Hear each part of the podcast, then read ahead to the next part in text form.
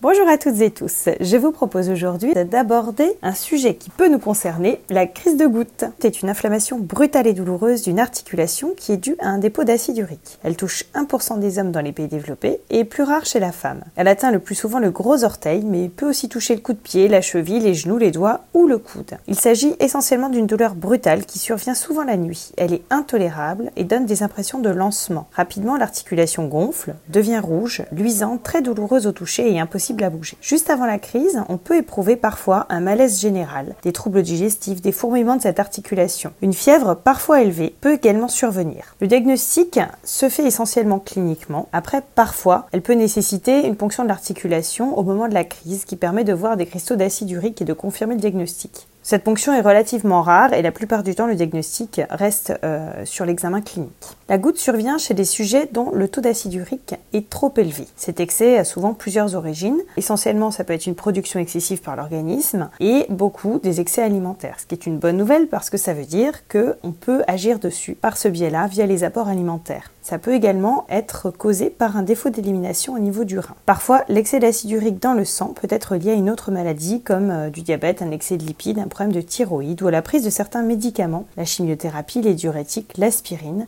ou encore à l'intoxication notamment au plomb. Certaines personnes ont un risque augmenté de faire une crise de goutte. Les personnes qui sont en grand surpoids, qui sont diabétiques, hypertendues, les consommateurs réguliers d'alcool, les insuffisants rénaux, les personnes qui ont des problèmes cardiaques ou des problèmes de cholestérol. La crise peut être déclenchée par un excès alimentaire ou de consommation d'alcool, certains aliments, un traumatisme ou un surmenage de l'articulation, une intervention chirurgicale ou une autre maladie associée, voire par la prise de certains médicaments. Les complications peuvent être sous la peau des grosseurs qui sont appelées goûteux, qui peuvent gêner les mouvements et sur le serré, des douleurs articulaires chroniques, ou dans les voies urinaires, des calculs qui bougent les voies urinaires et à long terme peuvent abîmer les reins. Le traitement de la crise est essentiellement euh, en rapport avec un traitement qui s'appelle la colchicine, ou encore les anti-inflammatoires non stéroïdiens en l'absence de contre-indication et d'autres antalgiques, éventuellement euh, des dérivés morphiniques si nécessaire. Le repos de l'articulation, de glace sur l'articulation, le fait de boire de l'eau, essentiellement euh, de l'eau euh, alcaline, donc par exemple la Vichy, mais pas en excès chez les personnes notamment qui ont des problèmes cardiaques, parce que